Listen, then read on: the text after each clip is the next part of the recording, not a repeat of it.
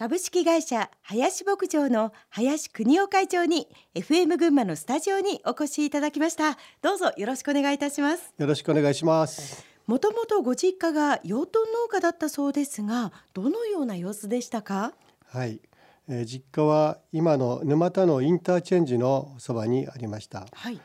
父母と使用人一人で親豚20頭ぐらいを飼っていまして当時はブリーダーと言われるシトンを買っていました。種豚さん、ということですね。はい、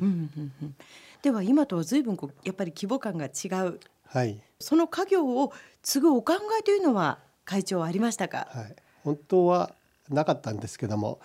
まあ特に家畜が好きというわけではないですけども、今でも そんな好きな方ではないですが、いやいやいや父母が一生懸命やっていましたので、継がないと申し訳ないなというような気持ちでした。とは言いながらも大学は獣医学を専攻なさったと聞いております。はい、畜産やるんだったら獣医に行っておいた方がまあいいだろうなという考えです。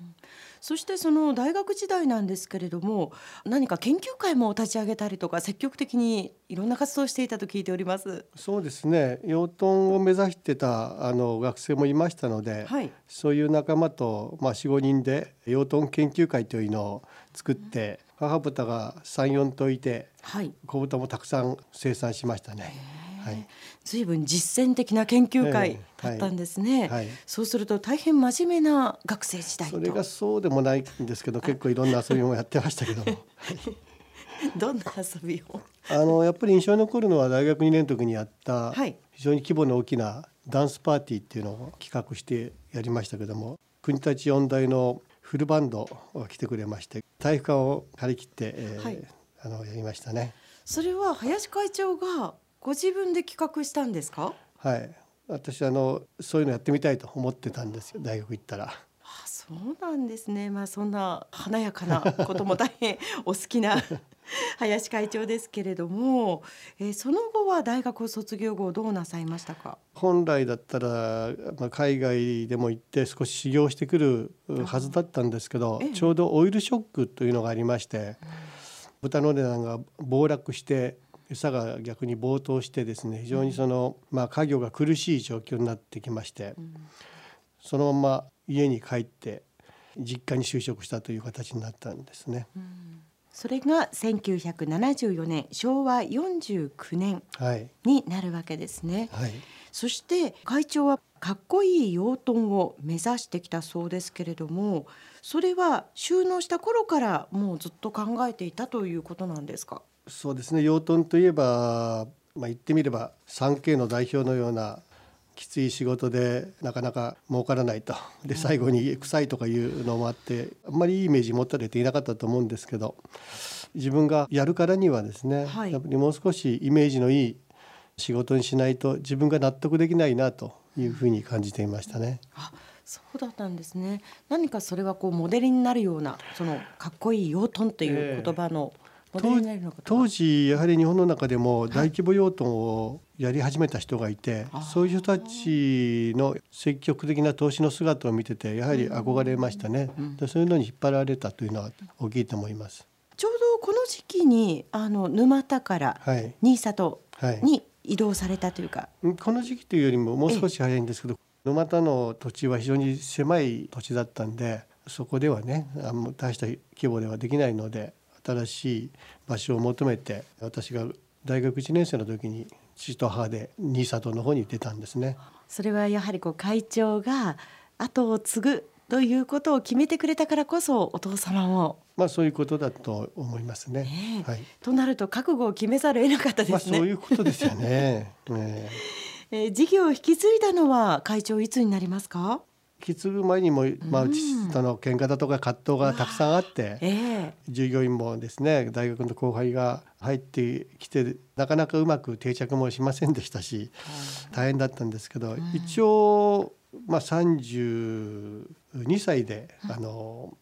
社長にはなったんですね。今お話に出てきた大学の後輩の方がお勤めをされていたんですか、ええ、私が家に入って2年目から大学の後輩が2人とか3人とか入って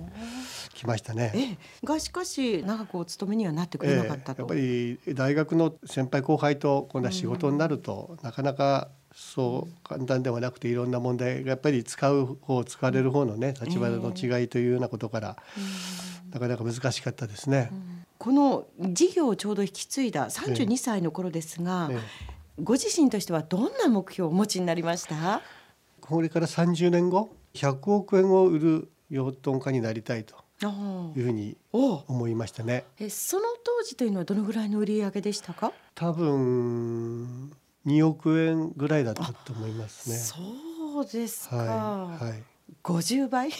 22で家業に入ってその22の頃っていうのは多分二三千万だと二三千万、はい、だと思いますよ。丸がいくつも違ってくるわけですが、はいはい、それを実現するためには、まあ、どういうことというふうにお考えになりました？あのやはり人ですね、うん、農家用豚から企業用豚に持っていくわけですけども、はあ、そういう中でどういうことが大事かっていうと人の採用だとか定着だとか、うん、雇用システムを作ること。ともう一つは用地の確保ですね。これが欠かせないもんだと思うんですよね。今林会長がおっしゃったその、農家養豚から企業養豚、はい、この2つのワードなんですけど、はい、農家養豚というのはどのようなもので企業養豚というのはどういうものを表すんですか、まあ、農家養豚というのは大体家族に1人2人のパートタイマーとか、まあ、雇用者がいるということですね、はい、規模でいうとボトン200頭まで母豚ボトンということですね。はい、はいでそれを越してくると今度は家族だけではあのとてもありませんので今度は企業用豚になってきますけど大体まあ企業用豚というと親豚で1,000頭ぐらいから先ですね。はい、従業員も大体15人ぐらいは最低いないと回らないですね。でもかなりこう規模が大きくなるとリスクも大きくなるのではと思いますがそういうところでの怖さはなかったですか？途中まではあるんですけどね。例えば従業員も10人ぐらいまではあるんですけど10人超えてくるとむしろ人も安定してきますしね、まあ、自分が勤める時のことを考えてみれば分かるけど、はい、やはりどうしても大きいところで、ね、勤めた方が安心なんですよね。人が多いところに勤めたいっていうのが本音なんですよね。むしろ、まあ、少し人数を増やすぐらいのところに持っていった方が企業が安定してくると。はいでも大学の後輩の方々がねお辞めになったりというところで人を確保する難しさっていうのはもう会長この辺りでかなり身に染みておられたんではないですか、はいはい、そうです。どういった対策を取りましたか？それで人気産業にしたいと思ったんですね。なるほど、かっこいい養豚ですね。で、それをやるためにはやはりあの養豚というとどうしても汚いというイメージがあるんで、それをきれいにするきれいな畜舎を作る。それから管理を良くして畜舎の周りをきれいにする。それとか時間がねどうしても生き物だから休みがなくても仕方がないという考えがそれまででしたけど、はい、そうではなくて週休2日制の時代であればやはりそれに合わせなければ産業として成り立たないし時間もね8時間労働ということであるからまあ週40時間ですよね。そういう普通の会社にしたいと。まあ、要するに農業じゃなくて普通の産業と同じにしたいということなんですね。まあ、今まで多分なかなかそれができなかったからこそというのが業界の中であったと思うんですけれども、そうですね。やはりあのやってる人たちが自分で家畜を扱っているから休みがなくてしょうがないんだと。この仕事はこういう仕事なんだと勝手に決めてるわけですよね。だからダメなんですよね。だからやってる人が発想を変えれば変わると思うんですね。えー、1994年平成6年にレストラン手作りハム工房トントン広場を旧宮城村にオープンさせました、はい、これまた新しい業界に入っていかれましたね、はい、どのようなお考えからだったんですか？あの養豚の方も用地を確保することが大事って言いましたけど、うん、なかなかその用地が見つからなかったんですよね。あるいは土地は変えてもそこで養豚をやる同意が得られないとか、うん、そういうことがありまして、はい、まあ、養豚生産だけでは成長に限界があるのではないか、はい、というのが一つとね、うん、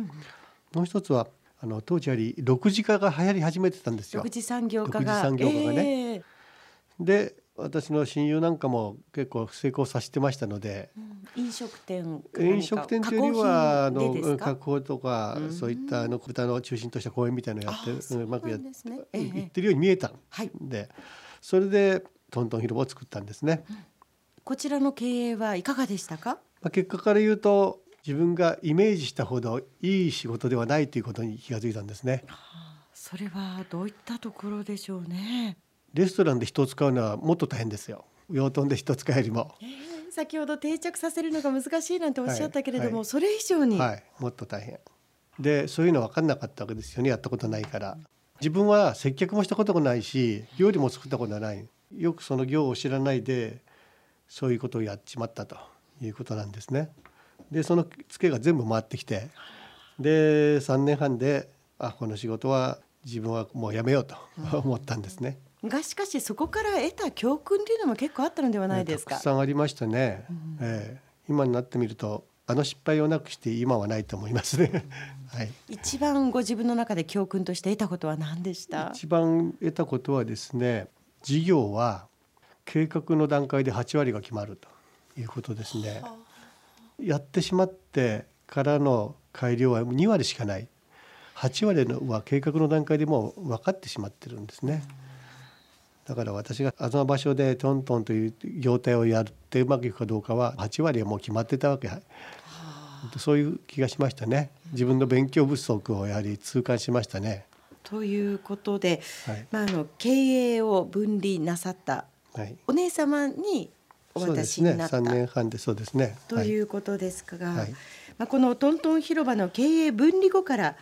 急激に事業を拡大していくことになります、はい。はい、えー、次はその様子について改めて伺っていこうと思いますが、はい、その前に一曲お届けしましょう、選んでいただいた曲が石田あゆみのブルーライト横浜。この曲はいつぐらいの思い出の曲でしょう？高校生ぐらいでしょうかね。あの音楽も好きだ音楽好きで、あと横浜という都会的な雰囲気とノリのいい音楽でねとても気に入ってましたそれではお届けしましょう。石田あゆみでブルーライト横浜。